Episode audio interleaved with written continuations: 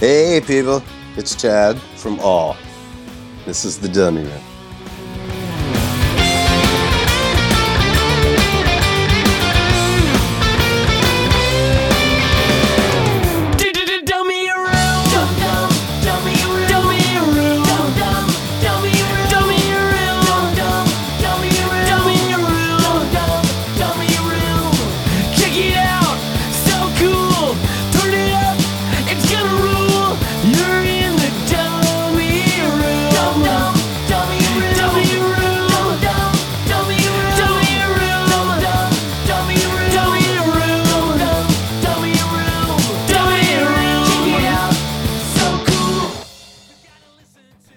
What's up, guys? Dummy Room Punk Rock Podcast. I am Nate. Hope everyone is having a terrific summer. This is uh, episode 180, I believe.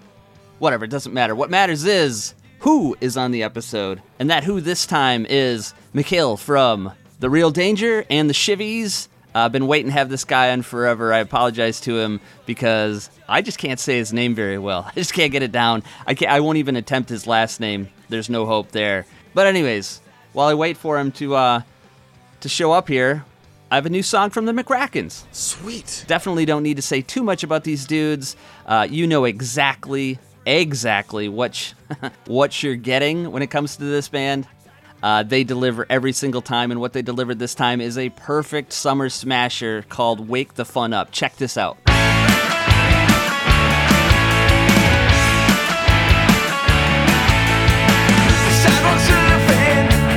Sidewalk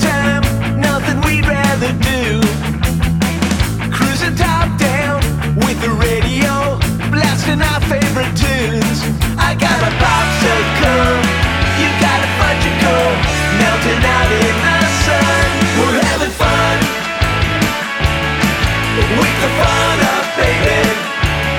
We're having fun. Come on and wake the fun up today. Let's have a party in the summertime.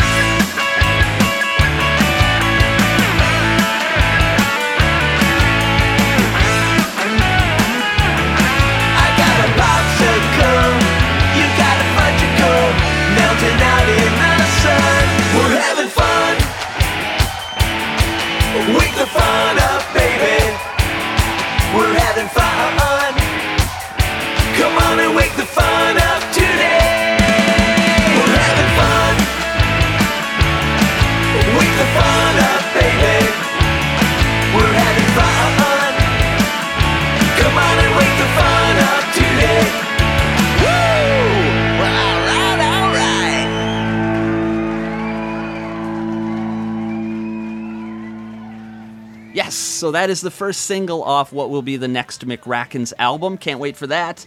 Uh, but that single should be out on all the all the streamers on uh, on the eighth. There will be a lathe cut record uh, shortly after in August, I believe, and then um, we're looking at a new album in early 23. It's the McRackins, you know, so you can you can kind of rely on them to pound out great records. They've been doing it forever. Um, someone else you can rely on for great records is this week's guest and this will be the last time I have to say his name and make a jerk of myself. It's Mikhail from The Real Danger and the Shivvies.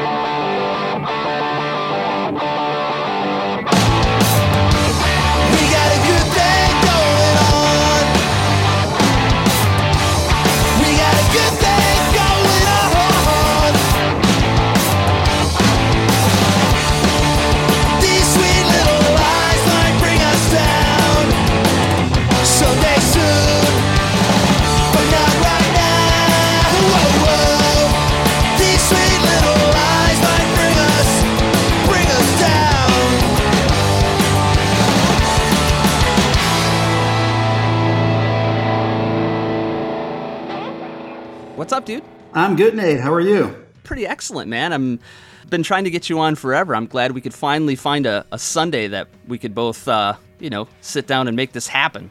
Right on, right on. Yeah, uh, Sundays are kind of kind of like hit a hit and miss for me most of the time, but we made it happen. So let's do this.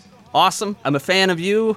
You know, other than you know the great music from the Shivvies and, and the Real Danger, there's all the uh, the skateboard stuff, the erotic artwork, which is cool. but uh, mostly you're here to talk punk rock, I guess. All right, all right. So at, at the top of the show, I uh, I played a new song from the McRackins, and Right I talked to you yesterday, and you said you had never heard them before. Had you heard of them? Yeah, yeah, of course. I know of the name, and I know like uh, like their whole their whole thing with the with the black and white faces, like with Yeah, the, yeah. with the with the eggs, maybe. Yeah, yeah. yeah, Yeah. they're eggs. Yeah. Yeah, but, but but there's a dog involved too, right? Yeah, there used to be a chicken, now there's a dog. It's a little weird looking from the outside, I'm sure, but I, I was gonna say there's no way you couldn't have heard that band. They've they've been hard to avoid for the last thirty years or so. Right. Yeah. Well, the thing is that uh, you know uh, I haven't always been like super involved with, uh, as you call it, the bubble adjacent uh, pop punk Yeah, type yeah. of, you know. So uh, I have a, a whole lot of blind spots regarding those kinds of bands. So All good, man. All good. So, hey, how's uh, how's life in the Netherlands, dude? not bad at all. You know, uh, just doing my thing, uh, which is uh, freelance illustration, doing doing artwork for artists, for bands, for brands, for like skateboard companies, snowboard companies, all, all sorts of uh, all sorts of stuff like that. So uh, that keeps me pretty busy, usually from uh, Monday to Friday. Cool. And then, uh, and then I have my bands on top of that, and uh, so life's good. Can't complain. That's awesome. And you said you're at your studio, and behind you, you are you got a wall of wall of your skateboards. Yep, yep. Maybe Dude. I was gonna say three, but it's more like four years ago. I decided to start up my uh, my own little skateboard company, which is called Meltdown Skates. Cool. And uh, the whole thing was to you know like back in the day they used to uh, print the graphics using uh, screen printing. Yeah, yeah. and i've always been super into screen printing like the way it looks the way it feels and all that stuff. So uh, and, and nobody was really doing it anymore.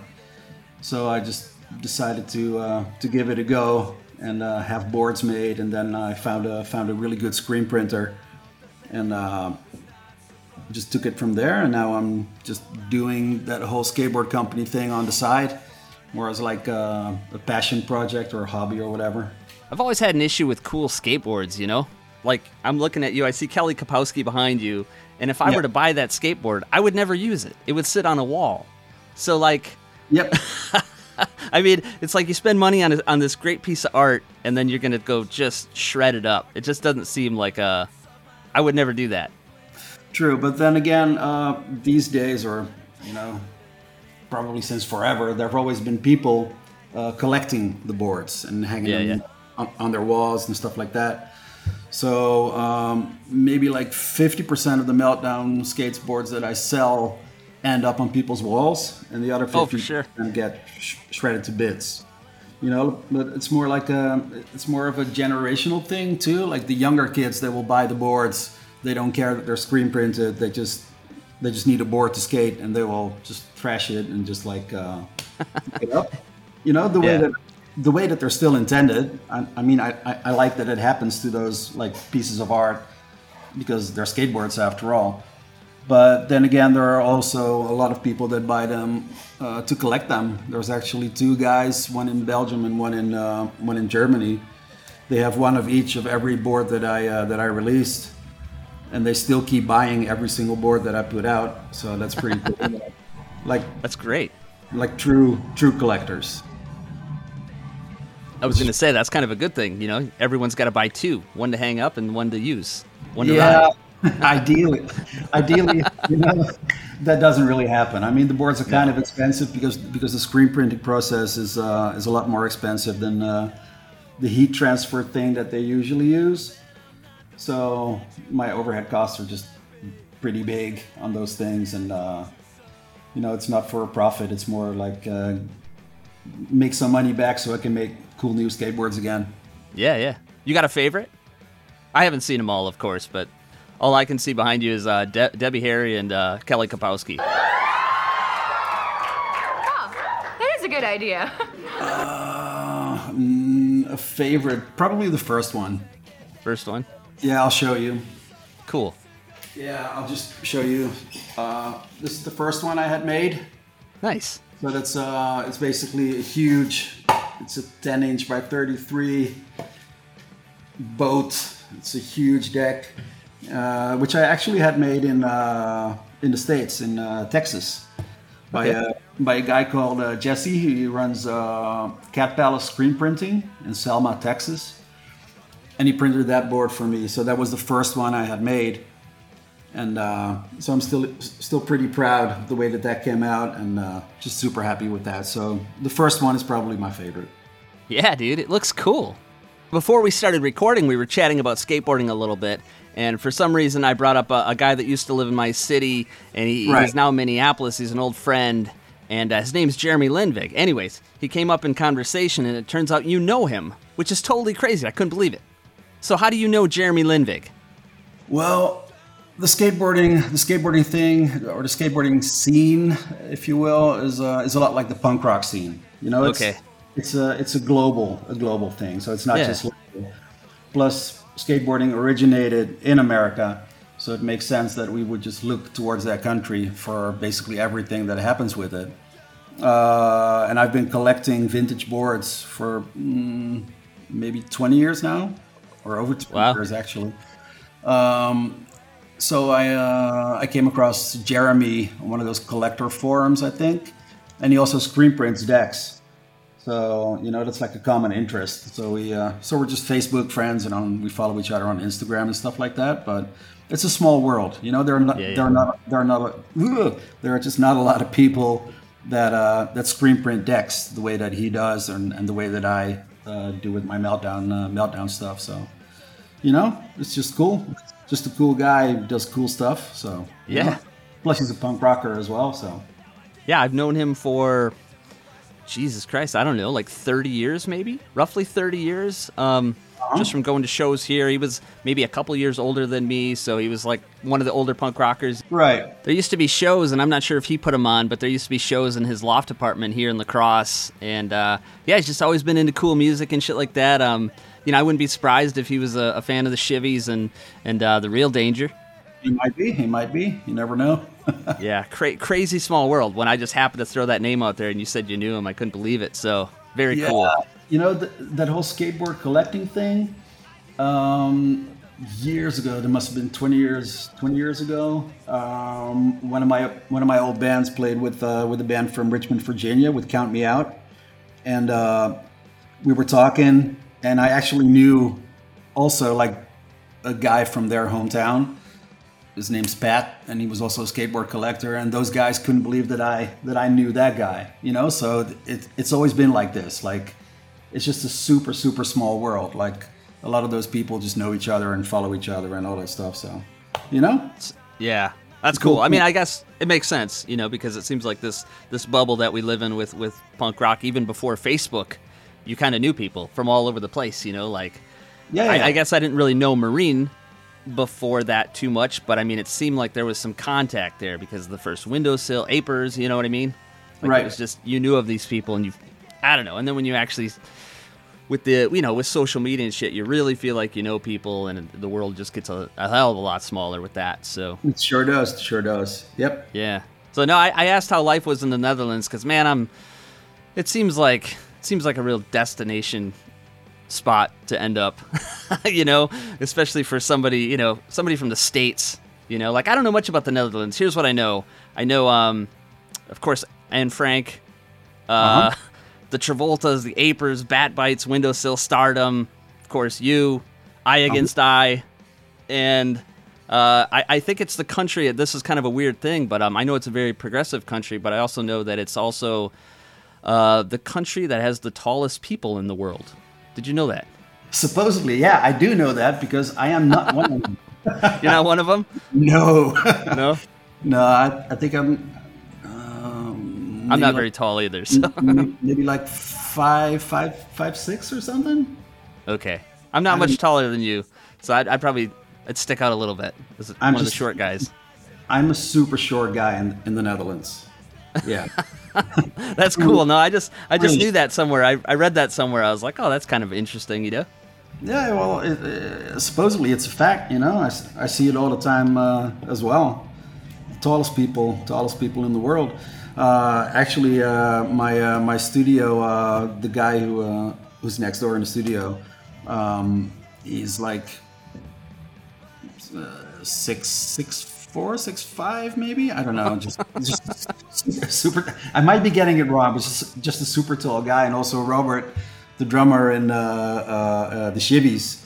Yeah, He's yeah. also he's also about that high. He's also super tall. So Now I've seen the pictures of you guys, and I just thought uh, him and Marino were just uh, extra extra tall, and you were just like regular tall. Marine's Marine's kind of tall. Robert is super tall, and I'm super short. so we got that out of the way. Awesome. So tell me, uh, tell me how, how you got into into punk rock, man.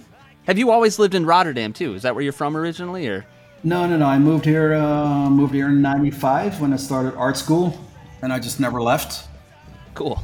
But Jesus, the punk rock thing. Um, it all comes from skateboarding.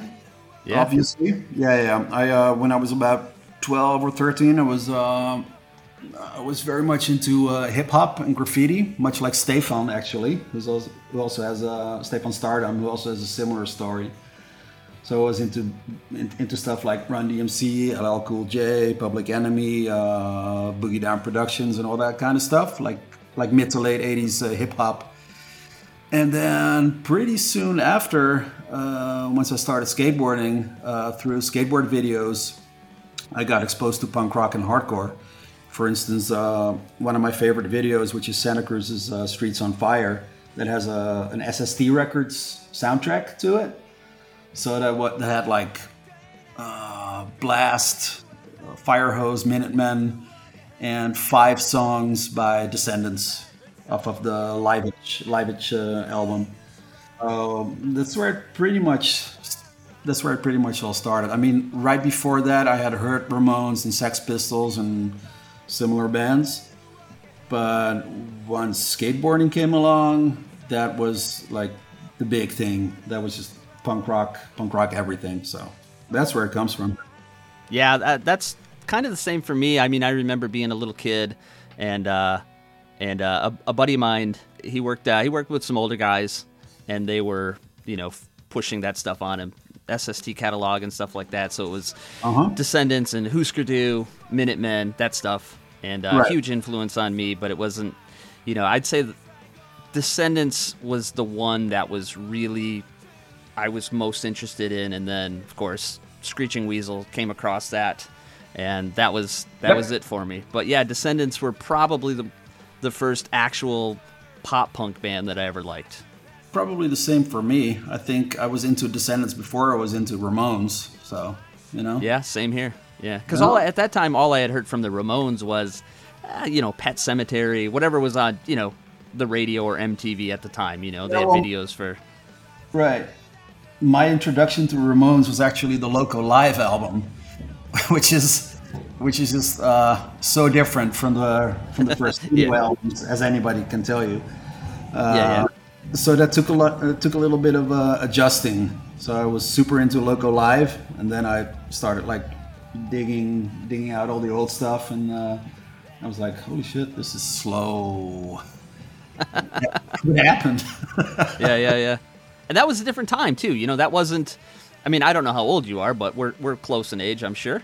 Well, Probably. I'm uh, I'm about to turn 48 actually. Okay, so. I'm a little bit younger than you, just a little bit though. all right.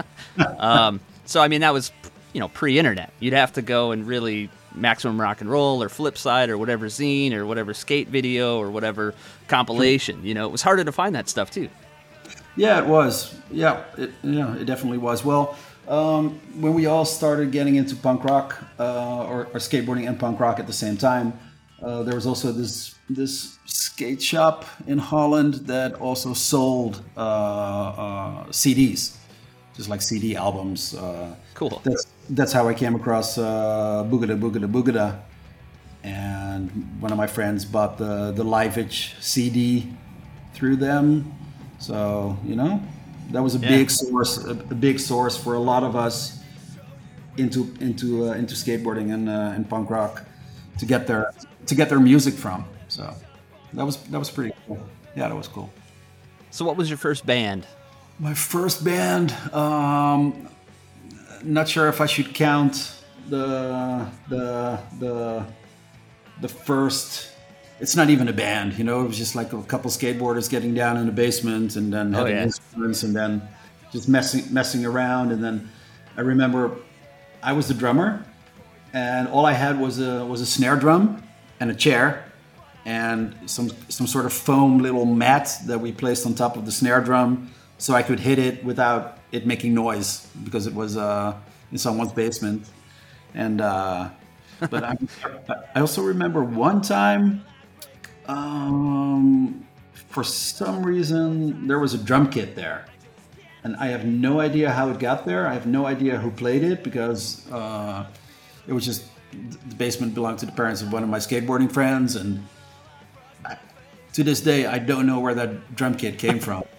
but um, I, one thing I do know is that uh, one of my one of the guitar players in the Real Danger, Sharky, he uh, he was one of my skateboarding and childhood friends. He still is, of course. Um, and he knew how to play that drum kit for some reason. So we recorded re- recorded on a boombox uh, uh, New Bomb Turks, Mr. Suit cover, which is actually a cover song in itself, I think. Yeah, I don't know. Mr. Suit. That's not a New Bomb Turks original, right? I, I'm not sure. I know the song. I, I don't know if it's an original or not, though. Actually, we, we recorded that, and that was that. But it wasn't really a band. But the, the first real band that I um, that I uh, that I was in was uh, Uppercut, which was a straight up hardcore band, like old school hardcore. And that started in September of 1995. So I was already, I was about to turn 21. Yeah, so I was 20 years old. That was the first band, and we and we played with that band for maybe 11 years, I think, up until 2006. Which uh, and then that band actually morphed into the Real Danger. Oh, cool. Uh, the Real Danger is basically that entire band, uh, plus the added bonus of Sharky on guitar. So the, we, we made it a five piece, and then we decided to uh, to just do uh, like the fast punk rock thing because we were just super into that music, and we also and we always uh, had been. So it felt like the time to do something new, and then we started the Real Danger, and that was that. So, uh, but it's it's kind of crazy to think that I've been playing with those guys, the guys in the Real Danger, uh, since 1995. So that's That's crazy. That's a long, that's a long ass time. Yeah, yeah. I, I, I, I did not know that. I knew I knew of Uppercut. Um, Uh-huh. Nothing else before the Real Danger. Um, you know, I don't know, but the Real Danger to me was just a great band. And I remember when um, and we're gonna jump around a little bit here, but I remember when when. Marine, I don't know, about a year ago, uh, well, more than a year ago, had originally told me about the Shivvies. And he told me he had Uh-huh. a new band. It was going to be a Riverdales kind of band or whatever. And I was like, oh, and he told me who was in there. And I was like, I just couldn't I couldn't hear it. You know, I couldn't hear you singing that style, I guess, you know, because to me you're with the with the real danger and, and I, I I hope this is a compliment to you, but uh you kind of sound like the guy from the Get Up Kids. Actually, you sound a lot like the guy from the Get Up Kids. Oh, sweet. And yeah, well, um but I don't know how you did it with the shivvies. There was a there was a a, a voice change there, or something happened. But at first, I couldn't believe it, and then even when I heard the shivvies, I'm like, wait a second, this isn't this doesn't sound anything like him. But no, Um, because I use a different voice. Much, m- much like Joey. yeah, used, yeah, Used different approaches to his uh, to his vocal delivery uh, over Yeah. the years. Um, thing is that I've always, uh, I've also uh, been part of a, a Misfits cover band.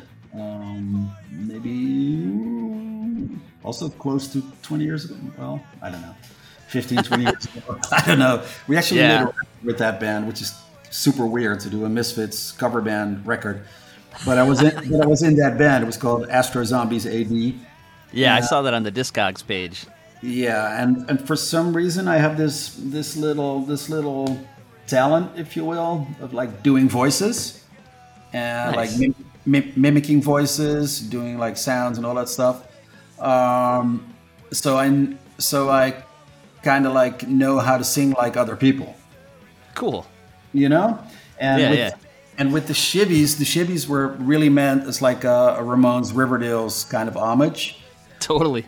also a lot of Huntingtons, and um, and, you know, like the guy from uh, the guy from uh, from Huntingtons also has Mike. like, yeah, yeah, Mikey has a couple a couple of different approaches to his vocals as well. For one- sure, yeah. Yeah. Like like for uh, like uh, one instance, he'll do like the Joey crooning thing, and then it's more like more straight up punk rock or whatever. And uh, I decided to do that too, just like get my Joey on, and also because the shivvies, the shivvies were meant to be like just like fun and a little bit cartoony, if you will, like a little bit over the top, just like doing the crazy one, two, three, fours, and just like have fun with it, you know, like nothing, yeah. nothing too serious. And and if we're gonna do this, then we're gonna do it right, or you know, like try to do it right, and by doing it right, I mean just have as much fun with it as possible. So that's where that voice really comes from, just like trying to trying to channel my inner Mikey Huntington meets Joey Ramone meets uh, meets uh, Vapid and uh, in, the, in the Riverdales, you know. Also, uh, Vapid sounds different in the Riverdales than he does in uh, the Methadones or whatever. So Absolutely. Yeah, he And- turns he, he gets he finds his inner Joey for sure. yeah, yeah. See, that's what I'm talking about. So I did that too. That's very cool. But I, I was always, you know, I've been a a a fan of Real Danger for, you know, quite a while. That first record, um, you know, it wasn't until recently that I found out that you did the artwork for all the, that stuff too. Well, I did the artwork for most of the T-shirt designs, but I also but I, I also made it a point with the Real Danger to never do the album covers. Oh, I thought you did the album covers. No, no, no, no, no, no. Uh, actually, actually, the the first and second one were done by by American dudes, also from the skateboard from the skateboarding scene, and then the third one was done by uh, uh, a Dutch comic artist, and the seven inch was done by a Dutch comic artist as well. The only thing that I did was our split with the with the windowsill. Yeah, and okay, okay. I knew you did that because that totally looks like you. Like yeah, Everything else you do, all your stuff, but true. I'm not sure why I thought you did the albums. I have no idea. Anyways, the first album though is that that cover. That's what grabbed me, I think, to the real danger. You know, Uh-huh. that was I was like, wow, that I kind of saw some. You know, it kind of looks like Doctor Strange Records logo a little bit. So I was like, this might be kind of cool, and uh, it's totally not like that that kind of stuff. But I remember when I first heard it, I'm like, I, you you hear that, and it's the weird thing. Like, there's another band from I think they're from Denmark, and I you probably know them. They're called the Twenty Belows. Yeah, yeah, of course. Yeah. Yeah, I, I've always like looked compared you guys to the Twenty Belows. Just like you kind of took the Descendant sound, the All sound, and you kind of did your own thing with it. You know, the vocals. You're not trying to be Milo. You're not trying to, you know, anything like that. You both have very distinct vocals, but the music is this really good interpretation of Descendents and All. Whereas uh, some bands that do it, you know, like the Doughboys or you know Big Drill Car, they sound just like the fucking Descendents or All. You know Yeah. you guys were able to sort of you can hear the influence but it's not a direct rip off and i love it That's true, but it's also because we also have like a lot of fast songs, which is more like uh, I kind of dislike the term, but more like skate punk, if you will, um, or or at least that's what we call it here, just like the Yeah, fat yeah, the fat records type of uh, type of stuff.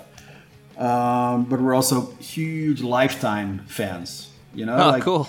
a lot of the fast beats and a lot of the chord progressions are just a little bit Lifetime adjacent, maybe sometimes. yeah i might be able to hear that Yeah, I'm actually writing, uh, or or I have written uh, a bunch of new songs for an upcoming The Real Danger record. If if we ever get around to uh, recording it, All and- right. and doing some stuff, but it's it's it's in the works. It'll happen. i was gonna uh, ask because it's been a while dude it's been it's been ages. Don't get me started. It's just no. I just I, I just really want to do another record. So I wrote songs, and they're just like basically lifetime kind of songs. Like every single song is fast, and uh, but it's it sounds a lot like that to me.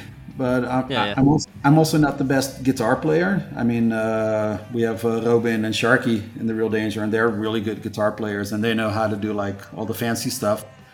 So they uh, they us- they usually come up with uh, with uh, with the more Descendents and all type riffage. Yeah. will. But that's very not me. cool, man.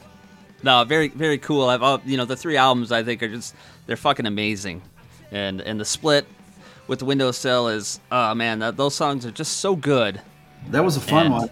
You, you do you do know that that that second song of ours is a is a cover song, right? Uh, what what's it called? Which one? It's uh, "Good Together, Better Apart." No, that's uh, that's actually a Marien song, which he which he wrote for the I don't know if it was Royal Ramona Roonies or the Raging Ramona Roonies or whatever they called themselves. But it was but but it was basically the the precursor to Giant Eagles. And I uh, Do and in the- not think I knew that. Oh, that's a, a lot of. I think I think a lot of Giant Eagles songs, uh, definitely in uh, in the backseat of the, of that first record. There, there were, there were um, Royal Ramona Rooney's uh, songs at first, but that was in in the MySpace MySpace era when you could still like put songs online and stuff and have them be there. And so I was always uh, really, really into that particular song. So when we did the, the split with the windowsill, I was like, okay, Marien, just give me the give me the lyrics if you still have them, and then we'll do and then we'll do a cover song of that of that uh, of that particular song, which we did. So it's actually a precursor of Giant Eagles. A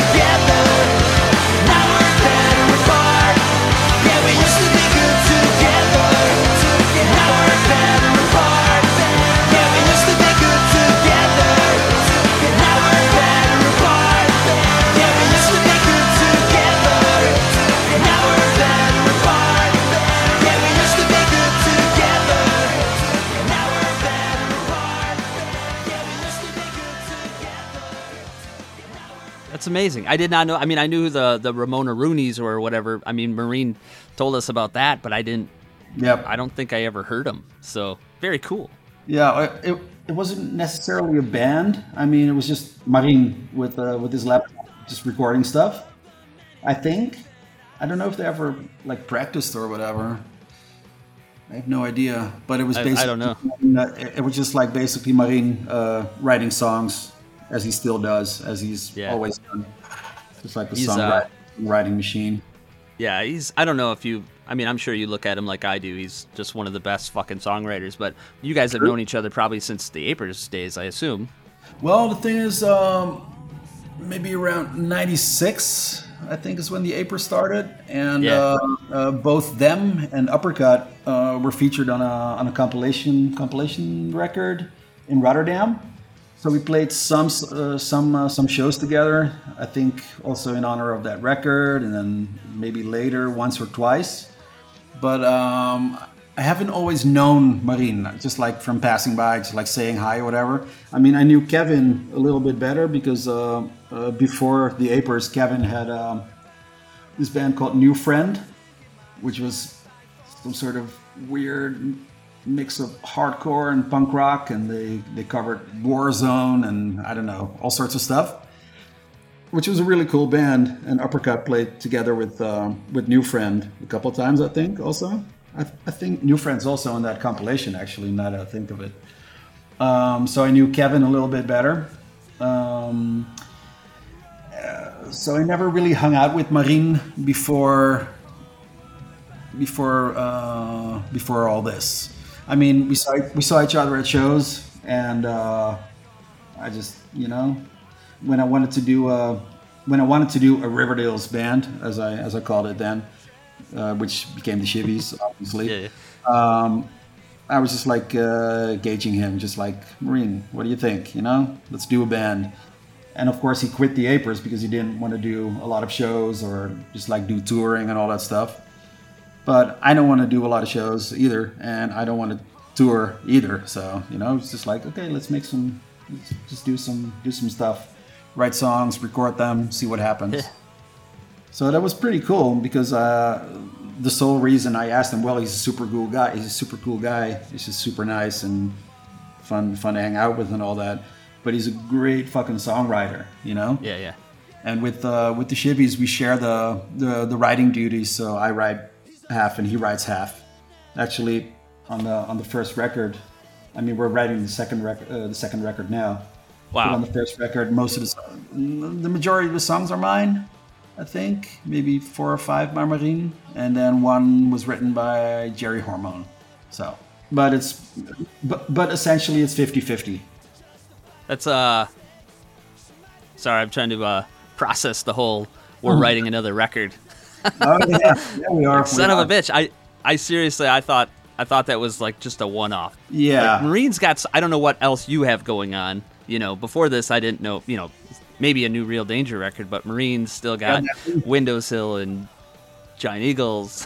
you know, busy guy. Oh, that's that's yeah, that's just fucking crazy. Um, yeah, he, he just does a lot of stuff. I mean, that's that that new that new uh, Windowsill record is still supposed to come out. It better fucking come out, man. Yeah, it'll it'll come out. It's happening. It's happening. I, th- I think it's all it's all to his liking now, and uh, there were some some tiny issues that needed to be resolved, and just like I don't know, it's it's coming. So that's coming, and I know that he's he might probably be done with the new Giant Eagles record as well. I don't even know. and he wrote, he wrote tons of songs for the new Shivvies record, and I wrote tons of songs for the new Shivvies record, and but uh, as to answer your question of what I have going on, uh, I'm also writing songs for the new Real Danger record. Yeah, yeah. You know, and both uh, both Marien and I, we have our jobs uh, and all that stuff. So plus he has Yeah. ki- kids as well, kids in the mix, and now he has like a, this little summer house that he that, he bought, like a like a trailer or something, like a caravan or whatever. Hmm. Which is where he spends most of his time now. Which is That's also where he gets which is also where he gets a lot of writing done. So it's just a win-win, you know? Yeah, that that's awesome. Like when you guys write, I mean, your your writing style is certainly different than, you know, from Shivvies to the Real Dangers, Yeah, way yeah. different. And I mean, when it came to, I mean, was that easy for you? Is it easy to dumb down and just write a Riverdales kind of song for you? Um, at the risk of sounding sounding cocky, uh, yeah, it's easy.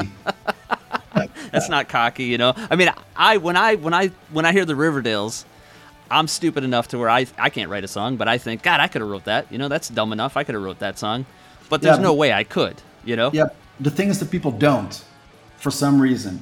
Like like a Riverdale song, or uh, one of the bands that I'm super into also is the Vapids, and that, Yeah, yeah. that that latest record that they did. I don't know, it must be like five or six years old or whatever.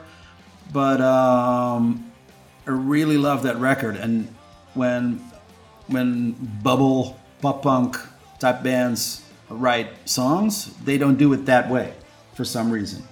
And there's like there's like this this little this little thing that's that's different. I don't know how to put it, but those bands, especially uh, the Vapids and uh, Riverdales as well, and I like to think the Shivvies too, is that we just like try to be like carbon copies of the Ramones to a certain extent, and just just uh, Yeah, like yeah.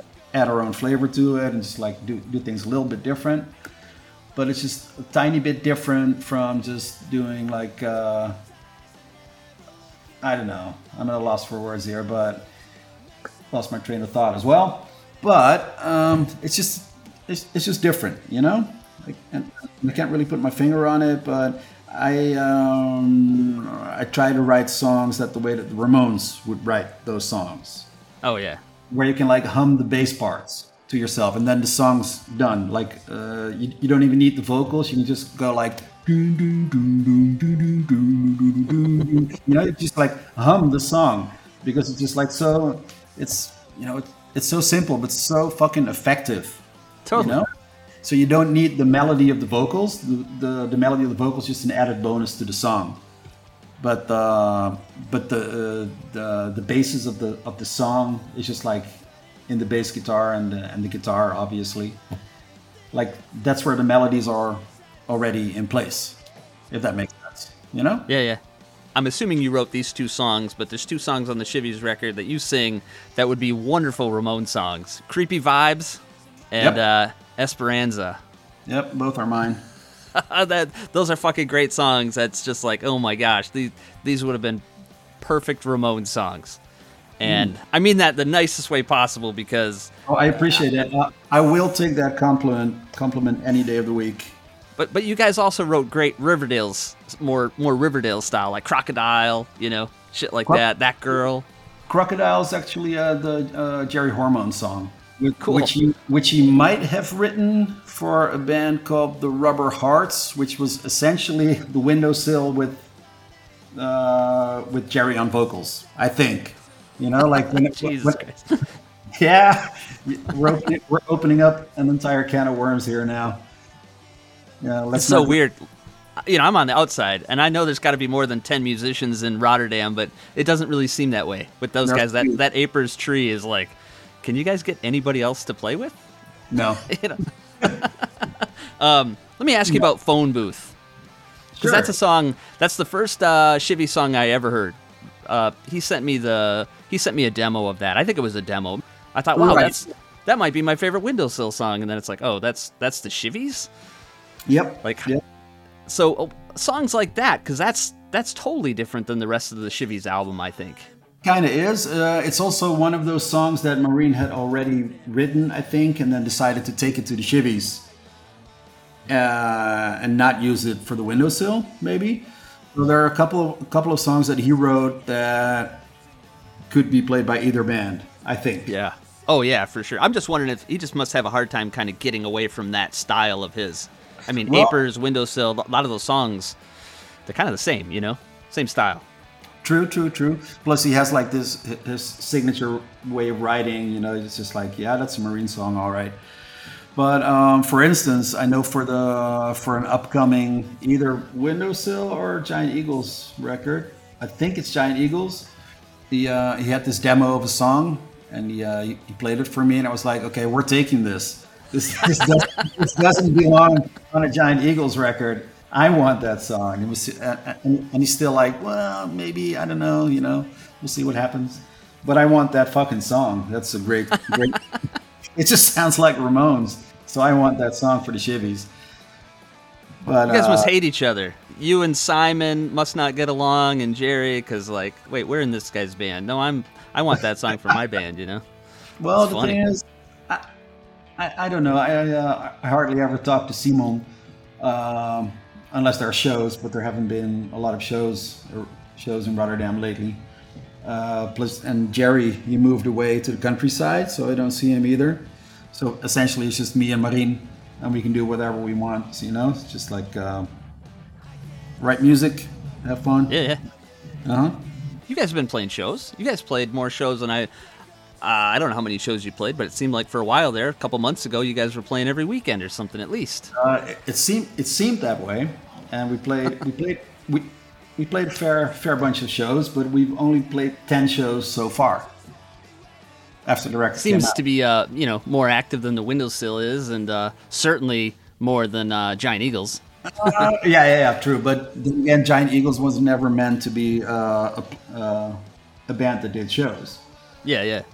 You know, so that's kind of different. And the Windowsill, I- mean, the Windowsill they played a show uh, maybe two weeks ago in Germany. Yeah, yeah. You know, so they're uh, they're getting around still. They're doing uh, they're doing their stuff. But um, with the with the Shivvies, we have a couple shows planned in September now, and then, you know, hopefully beyond that, I just want to play more because Yeah. uh, the more the more shows we play, the tighter we get live, which kind of makes sense, of course. But it's just super fucking fun to have like this really small band, just like three guys. We get in the car together, we uh, we have dinner together, we do the sound check and all that stuff, and play a show, have a good time. It's just super easy to do uh, to do a band like that with uh, with two great friends, you know, because uh, Yeah. yeah. it's just that's just one of the greatest things ever. But those shows haven't been in Rotterdam. That's what I was trying to say. You know, Yeah, we okay. We only played one show in Rotterdam, which was a super crazy, weird kind of show, uh, which I'm not even gonna get into. Let's just forget about that one. You know, there were there were maybe like maybe like ten people in the audience or whatever. Plus, it wasn't yeah. really a punk show, just like a weird, a weird kind of weird kind of thing. But I'm hoping and planning to do a to do a real Rotterdam show at one point. I uh, I hope that that Ox is gonna do some shows again because he was uh, for for a while he was just like on a roll with his uh, Rotterdam Riot thing. Just like I didn't realize that was him. I didn't, I didn't know that he was setting those up. That's cool. Yep, it's him. Of course, it's him. it's al- it, it's always one of us, you know, like or like one of them, you know, because Ox just like much respect to Ox. He did a lot of stuff, like the Rotterdam Riot festivals with uh, radioactivity, and then he had like I don't know, like Masked Intruder shows, or uh, or even that, uh, or even Capitalist Kids that he put up. Yeah, you yeah. know, like tons of shows. Just uh, That's always- awesome. always a really good time. But you know, the pandemic hit and all that stuff, and now it's just like like the the playing field has changed. I don't know if that's a real expression, but you know, it's it's all a little bit different. So, were you surprised when the Shivvies album came out? It kind of made a little bit of a splash. You surprised it did so well? Got so much attention?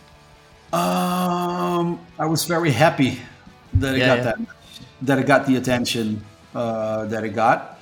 Um, I was also pretty confident about it, you know, because I thought that the record was really good, just really fun, and I was really, and I, I still am super, super proud of that record, you know. That's so, So- good, dude. But you never know. You you never know what people are gonna gonna think of it, or if they're gonna dismiss it, or just be like, well, you know, it's okay, but whatever. But I kind of had this little hunch that people would be into it because I I love that kind of music so much, like Ramones, Riverdales, Huntingtons, all that stuff. Uh, I was like, there's no way that people who are into that stuff are not gonna like this record. You know what I mean? Yeah, yeah. Yeah. Dude, I, I, I was I was so excited for it because I remember Marien had, had told me about it even before the name. You know, even before there was a, there was a band name, and uh, Right. I remember I threw out I threw out a recommendation for a band you- name, and and he was like, "Oh, that's kind of cool." And then I, was- a month later, he's like, "Nah, we, we're gonna go a different direction." I'm like, "Ah, okay." Yeah. And uh, what was it? What was it? um, rehabilitated. I like that. That's a good one. Well, then it was Marien that shot it down. No, um, he had told me about it, and I was excited. And I, you know, it's one of those don't tell anybody kind of things. But uh, sooner or later, everyone had kind of there was all this, uh, all these whispers about this this new band, this new Rotterdam Riverdales thing. And, uh, Right. so when it finally came out, we finally heard it. It just blew everybody away with, with no disappointment. You know, it's like you always get hyped on something, but it's Marien, so you're like, God, that guy's that guy never lets anybody down. So True. Which which is kind of funny to me. I mean, um, once we started the Shivvies, uh, I didn't know that Marien was held in such a, such a high regard within that whole scene. You know, I Yeah, I know, okay. I, I know that people liked his stuff and all and whatever, liked his bands, and I like his bands too. I'm a big fan of all his stuff, of all, of all his bands yeah, but I, but I never really uh, understood that um, that there was such a level of appreciation for him. You know? oh yeah, yeah, yeah. which it turned out there was. which is kind of funny. Which which also makes it super funny to me that um, the Shivvies uh, got labeled uh, as like there's a new Marien band, Yeah, but but it's my band. yeah, know? yeah, yeah. I started- I know, but I, I I feel kind of bad about that. But it was like you know, I, I was I'm friends with Marien, so he would tell me about his Yeah, of his- course. his, project Makes- and stuff, and it was like oh shit, you know, it's just hard to not to you just look forward to it because. It makes he's got a good track record, you know. Yeah, of course. I mean, he's Marien Nicotine, you know? Yeah, yeah. I'm just but some guy, like, I don't know. you're the real danger guy that can do a hell of a Joey. But no, I mean the album definitely isn't a Marien album. You know, it No, was just no, sort of. not. It kind of people were excited because Marien was in the band, but when you hear it, it's like I think I think your songs. I mean, Marien writes great songs, but he writes better songs for the Windowsill and Giant Eagles in my book. You know, whereas your song, your Ramon songs on this record are unbelievable. You yeah, know? well, thank you. I appreciate that. Um, those two that you mentioned, uh, Creepy Vibes and Esperanza, those are just like super fun to write and just like do it just a little bit over the top, just a little bit of kitsch in there. yeah, you yeah. know, like just go all all the way. That's that's also one thing that um, that I wanted to address when we were talking about like how other pop punk bands um, write their write their songs. Um, is that for some reason uh, the thing that I seem to miss is uh, uh, bands trying to trying to write a beautiful song to, to just like unapo- unapologetically write a song that's just super catchy, but it's also like a little bit, also has like emotion in it and um, just a little bit sappy, but just like Yeah, yeah. write a beautiful song without with without it being tongue in cheek. That's what I'm trying to get at. You know, like I hear just ya. Try, just try to write a beautiful song. You know, it can be done. Yeah. You know, so Yeah, yeah, that's yeah. what so that's what I also try to do. I mean, like a lot of the shitty songs on the first record, they're like some they're just super stupid, like like like dimwit or snitch Dimwit. or whatever. Yeah, yeah, yeah. But it's just like it's all about having fun, you know. But Mm-hmm. then again, you can also write a beautiful song and try to like put your heart and soul into it and have it come out just like something that you're super proud of, you know. Yeah, yeah, for sure. And and I'm and I'm not always getting that from uh, from a lot of a lot of bands, like uh, especially within this this little scene, this bubble, if you will. Um, like stuff gets funny fast, just like like funny lyrics, like going to the beach or whatever. Yeah. You know, having a milkshake, girls or uh, whatever. you know, The important stuff. Yeah. the important stuff, but uh, you can also try to go just like a little bit moody or a little bit, a little bit, a little bit evil or a little bit melancholy. You know? Yeah, yeah. I know what you mean, man. Yeah. So that's what I tried to do with those with those two particular songs, especially "Creepy Vibes," which is also super fun to play live because just because it just sounds heavy. Uh, even though we only have Marien on guitar, uh, so he don't have a wall of sound, and he also does like the leads, the down, down, down, down, down, and uh, and then it's just me on bass with just like the the lead guitar, but it still doesn't fall flat. It's like it's still like moody, and it gets and it gets the job done.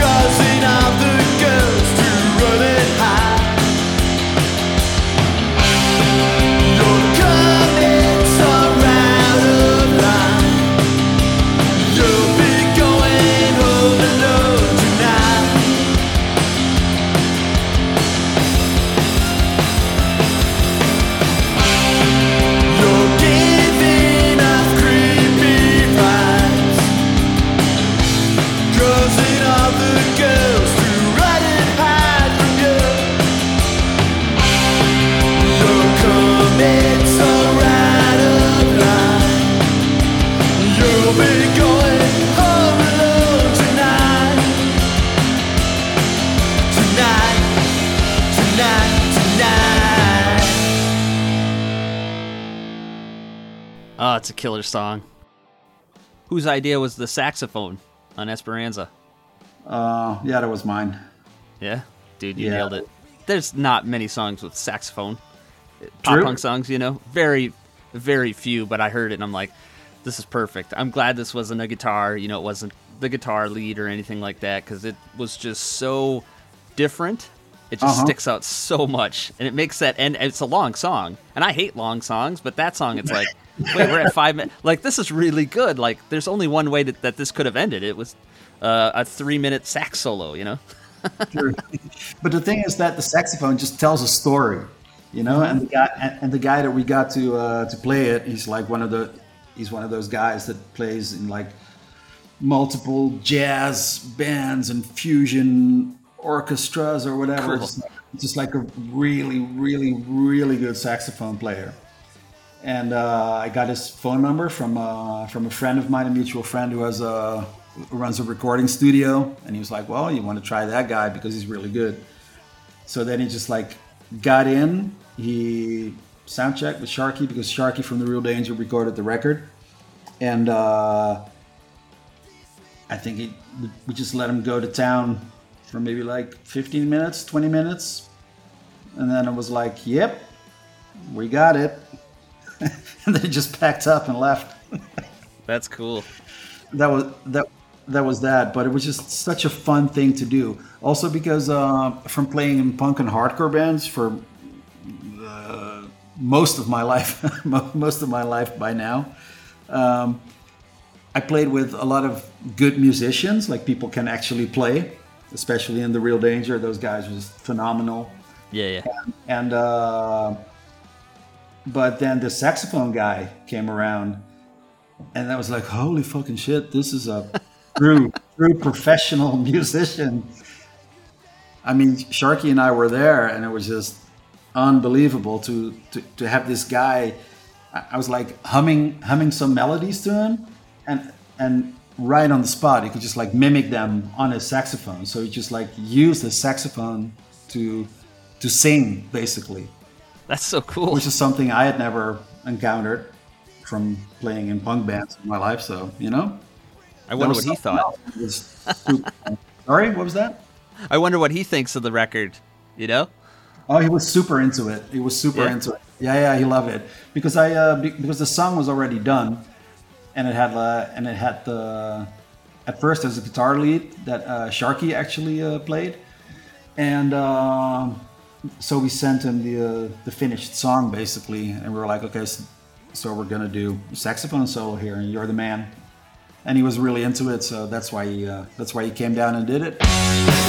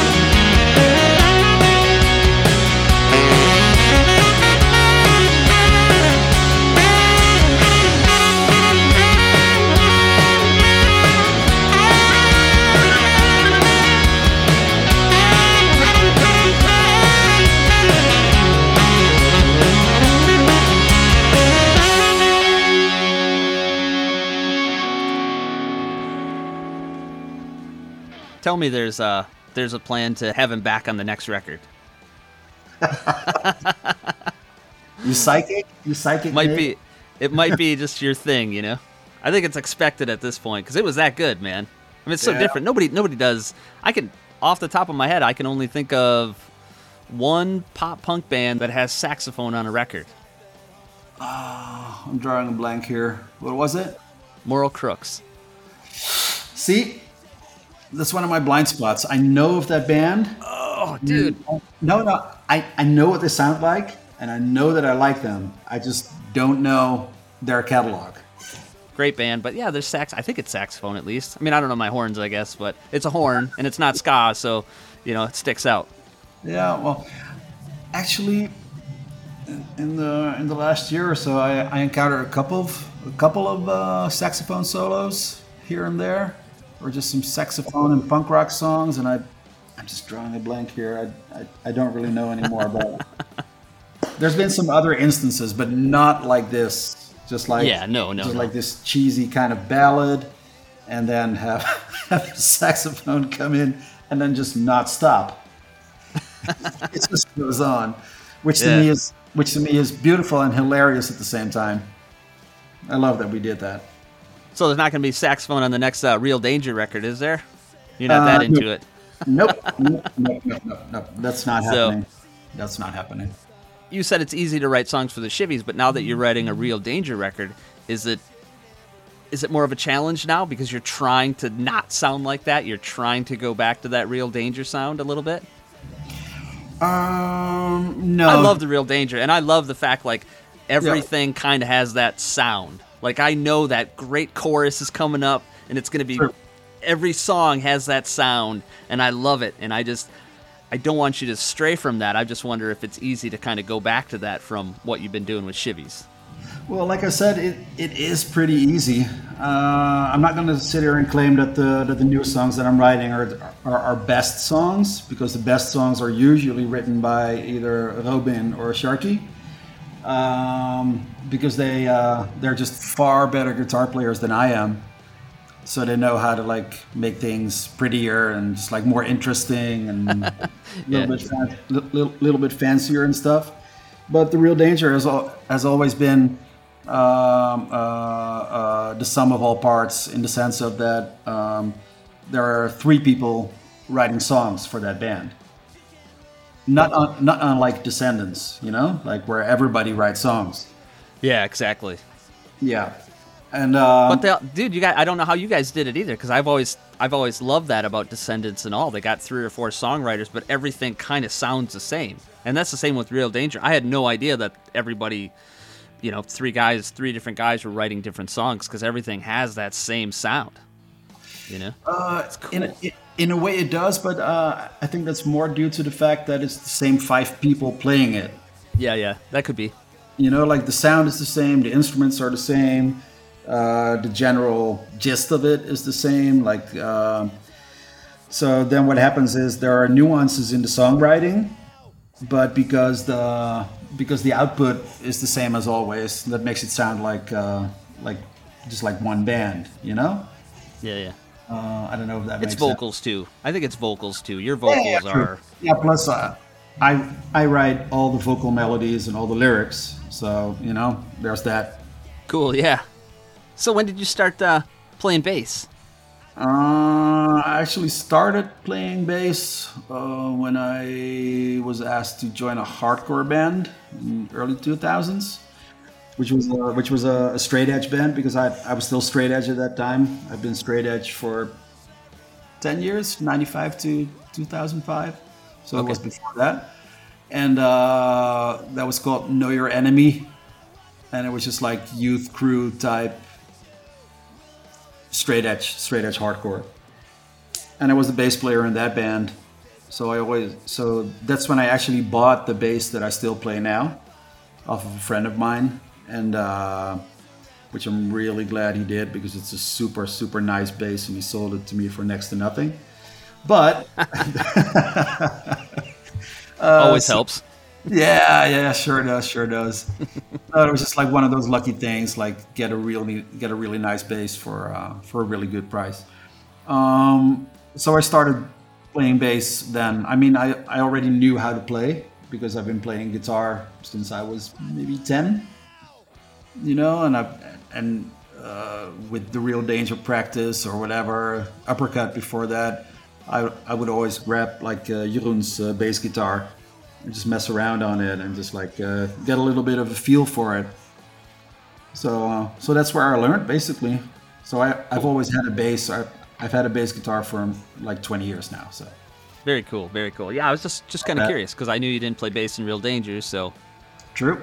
so you know what you know what you guys should do. Real Danger gets back together for next year, and you and let's say Shivvies and like a windowsill tour. I I think about this dumb shit, but I'm like, God, that'd be so cool, you know? Yeah, Be perfect. Yeah, yeah, yeah, definitely. Um, the Real Danger was also featured on this uh, on this compilation, maybe like 15 years ago, more like 10. I don't know. I'm, I'm getting my numbers. Uh, I have to tell you, ever since I uh, ever ever since I had COVID, which was uh, mm, maybe a month ago, month and a half. After that, I mean, it wasn't it wasn't that bad. It was just like a bad cold, and then after that, I was a little bit tired, so it was just basically fine. But after that, my brain has been a little bit mush. Oh, dude, I'm the same way. So I'm just like I'm, I'm still like oh, Jesus. Well, when was this? When was that? Just like like the the non-important stuff or not really important stuff at that time just uh, tends to like fade away now. So that's why I'm having a hard time with uh, with uh, with years and numbers and all that Yeah, stuff. Yeah. yeah. I had the same problem, man. After COVID, ever since then, I there's things I've I've noticed that my brain is slipping or something. I forget things where I usually have a pretty good Yeah. memory, but Yeah. I- I- Same. same. I I don't know if I'm I, I just sometimes I just remember things wrong, and then later on I'm like, did I actually say that? Because that's not what I was. That's not what I wanted to say. You know, shit like that. So Yeah. Yeah. Yep. Yep. it's weird. Yeah. It sucks. What were we talking about? I don't know. we forgot already, dude. This COVID.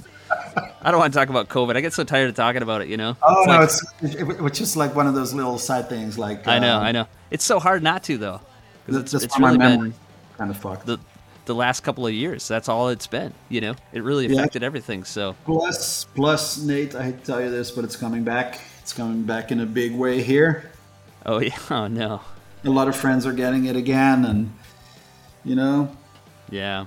it just blows. Is it is it as bad though? I mean, your friends that No, are getting are they getting sick? So No, no, not by a long shot.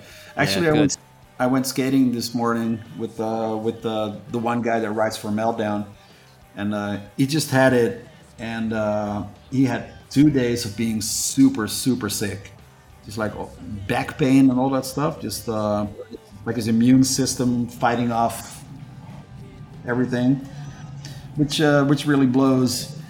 But but you know, if it happens, it happens, and uh, I'm not too uh, not too worried about it anymore. I actually went and saw Bad Religion a couple of weeks ago, which was a, a packed packed show, and I'm gonna go see the Get Up Kids this this Wednesday. shit, that's, that's also gonna be uh, a packed show. So you know, you could sing with that band, man. I swear. Actually, I love the Get Up Kids, and I and I I get where you get that comparison from, especially on the first The Real Danger record, because there there are a couple songs that have a little bit of a Get Up Kids influence to them, and plus everyone in the band is a big big Get Up Kids uh, fan. So Are they a big deal there? Get up, kids. uh, um, yes and no. I didn't to- know how big they were here. I went and saw them. I only saw them one time. Me and my wife went and saw them in Madison, Wisconsin, like 20, 20 years ago or so. And they were playing a, a theater, like uh, a place called the Barrymore Theater. Good size, you know, small theater, but the place was Uh-huh. sold out. And I have like, I had no idea they were. I was shocked they were even playing there. And then to Uh-huh. sell it out, I couldn't believe it. And they were really good at that time. Like, Yeah. I mean, I wasn't a huge fan, but they were they were pretty good. And then uh, after that, they kind of, I thought they would take off, but they kind of put out that next album.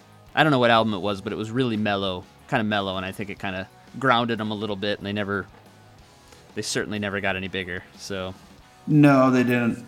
Um, I'm pretty sure that the that the crowd this Wednesday is going to be uh, just like older older people. I mean, I, I saw them on their first first tour here, which was with uh, Braid, also great fucking band, and uh, that must have been like 97, 98, something something like that. Hmm. Okay. I've been a fan ever since. I mean, I can't say that I'm that I'm super into their later records, but uh, the older ones just top notch, just super good, super good band. So I'm That's cool. They're playing over there. I had no idea they were still they were still touring and stuff. Yeah, yeah, they are. I actually saw them maybe four years ago when they played Holland as well, and it was just a super solid show. Like, like those guys are also they're the same age as me, I think, like like mid to late forties, and Okay. they don't have to get any bigger, you know. And they know that they have their fan base, and they know that they can sell out shows, and they're they, and, and you can just like tell that they're having a ball and just like Cool. not phoning it in or whatever. Uh, just having fun playing their songs. So that was a really good show. So I'm super looking forward to uh, to the one on Wednesday. Let me ask you about uh, Meltdown, your your skateboard. Do you guys have like a team? Is there like do you have like a couple kids that skate for Meltdown or anything? Uh, I, Just for fun, at least. right. Well, I uh, I used to have two, uh, two two team riders. One one guy, Jeroen. He uh, he's a childhood friend of mine, uh, but he started his own skateboard wood shop. So he started to build decks, and then he just like started to ride for his own brand, you know. Okay. And uh, but the thing is that I use his wood shop to get meltdown decks made, so it's still like all in the family. But essentially, I only have one team rider now, which was uh, which is uh, Michel, who's a friend of mine. He's also old, older dude, mid forties, but he can still skate really good. Um, basically, meltdown is just like a little bit of a make believe kind of kind of uh, kind of brand, you know? I mean, yeah. it's just me, you know. I order the boards, I make the artwork, I know how to get it produced and all that stuff. I make all the T-shirts and I all ship it, and I run the web shop and I I do all that stuff. But it's just one guy, you know Yeah, yeah. it's not it's not a company you know it's No, a no. passion project it's a hobby and uh but lately i've been thinking about like maybe getting because there are a lot of really good skateboarders in rotterdam like uh, the younger generation um to getting maybe like one or two younger guys on the on the team. But because i'm also an old fart and i'm uh, i hate everything and i'm a, and i'm a snob when it comes to like art and music and style and all that kind of stuff i just can't really relate to those younger guys you know? So i'm trying to find like this younger kid who knows a little something about something i don't know if i'm Yeah. making myself clear but just like not listening to fucking trap music or Yeah, yeah. bad stuff or like uh, you know whatever yeah. I know what you just- mean, man. yeah just a little bit of a little bit of a thing that like they know where i'm coming from you know they, they don't have to be like a super meltdown fan or like super into like old school skateboarding or stuff like that but uh just to uh there has to little there has to be a little bit of a connection there you Totally. know? Plus, I'm not. I'm not going to be their manager. I'm not going to be their fucking dad. Like, okay, well, so you can so you get so you get three boards every every every six months or whatever. Just a couple free T-shirts, and I'm going to expect uh, some footage every week so I can post it on my Instagram. And you know, it's just like it seems like fu- it's such a fucking hassle. Hmm. You know, like like being being a team manager to some some 20 year olds or whatever. Yeah, it's got to be it's got to be difficult. Yeah, I'm, I mean that's what I'm imagining. so that's so that's why I'm putting it off. You know, plus plus like I said, meltdown's not my main source of income by any means. Yeah, so yeah. it's just something that I do for fun, and if some boards sell out, they sell out, and if I end up uh, with a with a whole stock of them, that's also Yeah. fine. You know, so that doesn't really matter. Yeah. I mean, I get it. I mean, it's like my label, you know. It's not a big deal. It's just for fun and and Sure. hopefully people enjoy the records I put out and if they don't, you know, it kind of sucks, but I Yeah. enjoy them at least, so Yeah, yeah, exactly. Well, it's it's, it, it's exactly like that. Yeah, yeah. Yeah. That's what it is. So tell me about all your erotic art, man. Your Twitter is like, it's it's, it's graphic. It is. It Is that something like you just have always have always done, or what? Not always. um, it kind of stems from uh, I, I got my iPad Pro a couple years ago, and Okay. that made it and that made it so much easier to just like draw everywhere and anywhere and just like do anything. And I'm and I just like had had these phases of just like doing all these gooey monsters and zombies and creeps and ghouls and stuff for Meltdown, and then uh, started doing some portrait stuff, and then one thing led to another. I just started to like getting to I, I mean, I've always been into like the the vintage realm of uh, like erotic art and uh, pornography and all that kind of stuff. You know, so it made sense to like give that a go. But uh, the Twitter is, is mainly there because uh, if I if I post that stuff on Instagram, they will ban me account. Yeah, yeah. And I and I already have two two of those warnings under my belt. You know, no, it's not cool. in, in a way, it is, but it's just like it's a drawn nipple. It's not even real. It's It just, doesn't make sense. It's just fucking pixels of a person. You know, it makes zero sense. But um, as I like to say, their house, their rules. I mean, I don't own Instagram or Meta or Facebook or whatever it's called. Yeah, yeah, yeah. and uh, so you know it's like you know it's their thing and i'm just there as a guest. And uh, i have to comply to the to the rules. And then i found out that twitter uh, is a place where you can still like post uh, uncensored uh, pictures and also artwork. So that's why i did that but it's just one of those things that uh, also i think the whole nudity and, and the pornography thing comes from um, I've always been part of, uh, not always, but also for the best part of uh, over 20 years, part of this art collective, which was first called Anti-Strot, and then afterwards it was called Kamp Horst, uh, which makes zero sense to all the foreign listeners, but uh, it's essentially a, a group of people that met in art school. There's six of us, and uh, we do paintings and artwork and murals and all that stuff together.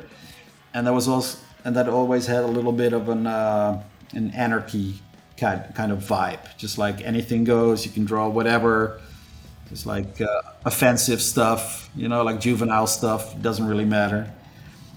So uh, I think that's where it comes from as well. Just like haha, nudity, you know, stuff like that. Hey, I saw your uh I saw the bench. You posted on Facebook a little while ago. The bench Oh, yeah. outside your studio. Yeah, Very yeah, that cool. hey, that was actually put up. Um, that was actually put up on Friday, uh, and it's now Sunday. And I just saw it for the first time because I uh, to record this. Uh, I went to my studio, like I said, and then uh, so so I got here, and then I remembered that the bench was there, so I took some pictures. But yeah, that was uh, that was a cool uh, cool little thing. It was actually funded by the by the by the city council, and uh, Wow. there's, there's 12 of them, I think, of uh, different artists that uh, that that that reside in the in the street the street that I'm on. Right outside there, like on that block or something, or are they kind of in the whole neighborhood? No, no, no, just just this street. Cool.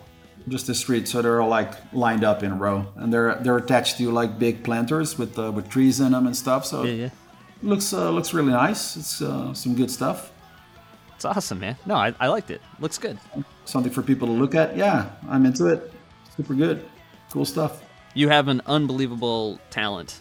I will tell you that. I don't know if you're a better artist or better singer, but um, I'm I'm happy that we get to uh we get to have both. You know. thanks there's uh there's actually this this uh, this running gag that i have with my girlfriend. We've been dating for close to seven years now. And for some reason she keeps insisting that uh, uh, on our first date. I told her that uh, you know i'm kind of a big deal. Which i'm not and i don't know where she got it from. But i do know that, that at that first date we were just like walking around the city center and, and get, get, getting something to eat and whatever getting getting getting uh, getting some drinks, and I kept running into people that I knew from like the art world, skateboarding world, music scene, whatever.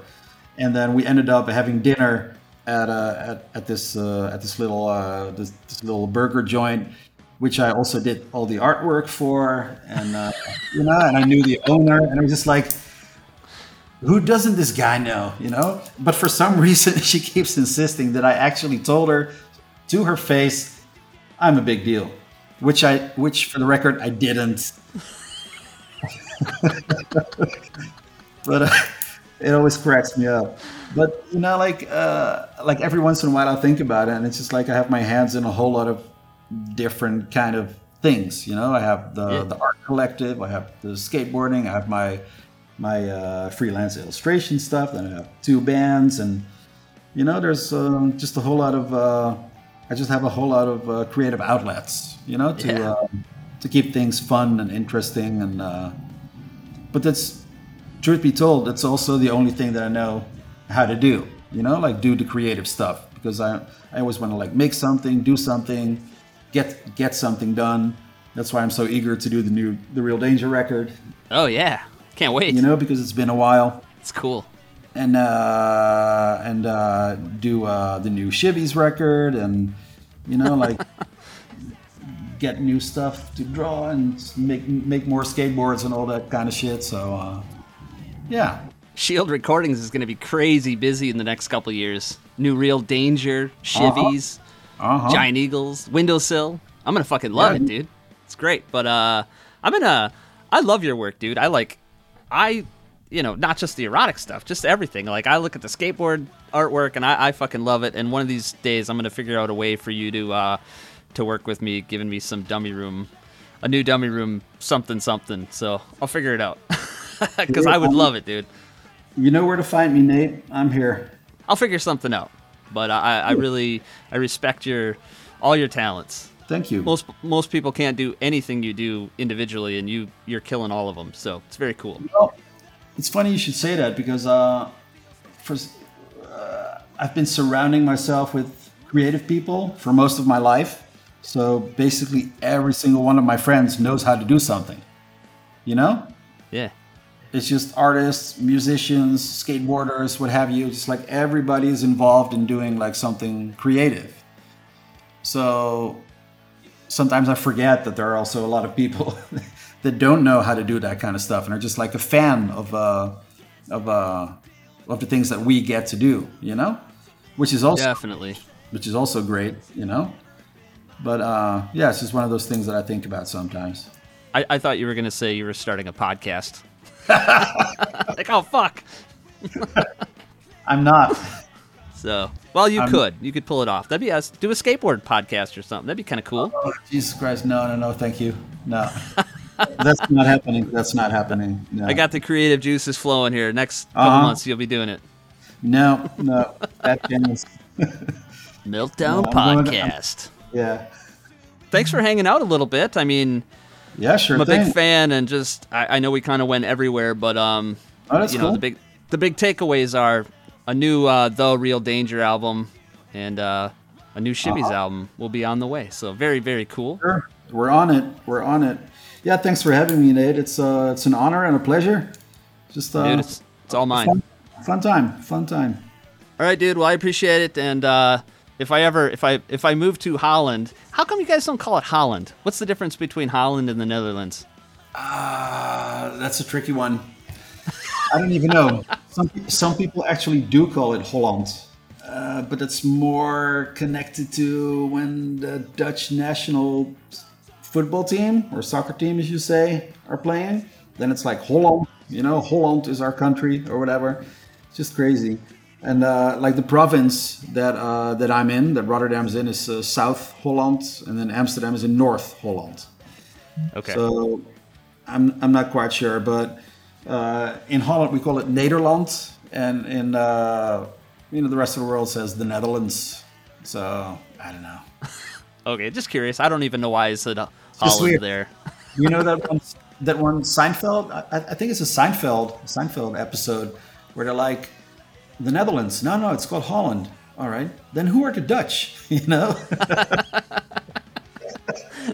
It's very Seinfeld uh, Seinfeld esque, but Yeah, but it's also a very legit question because it just it's it's all over the fucking place.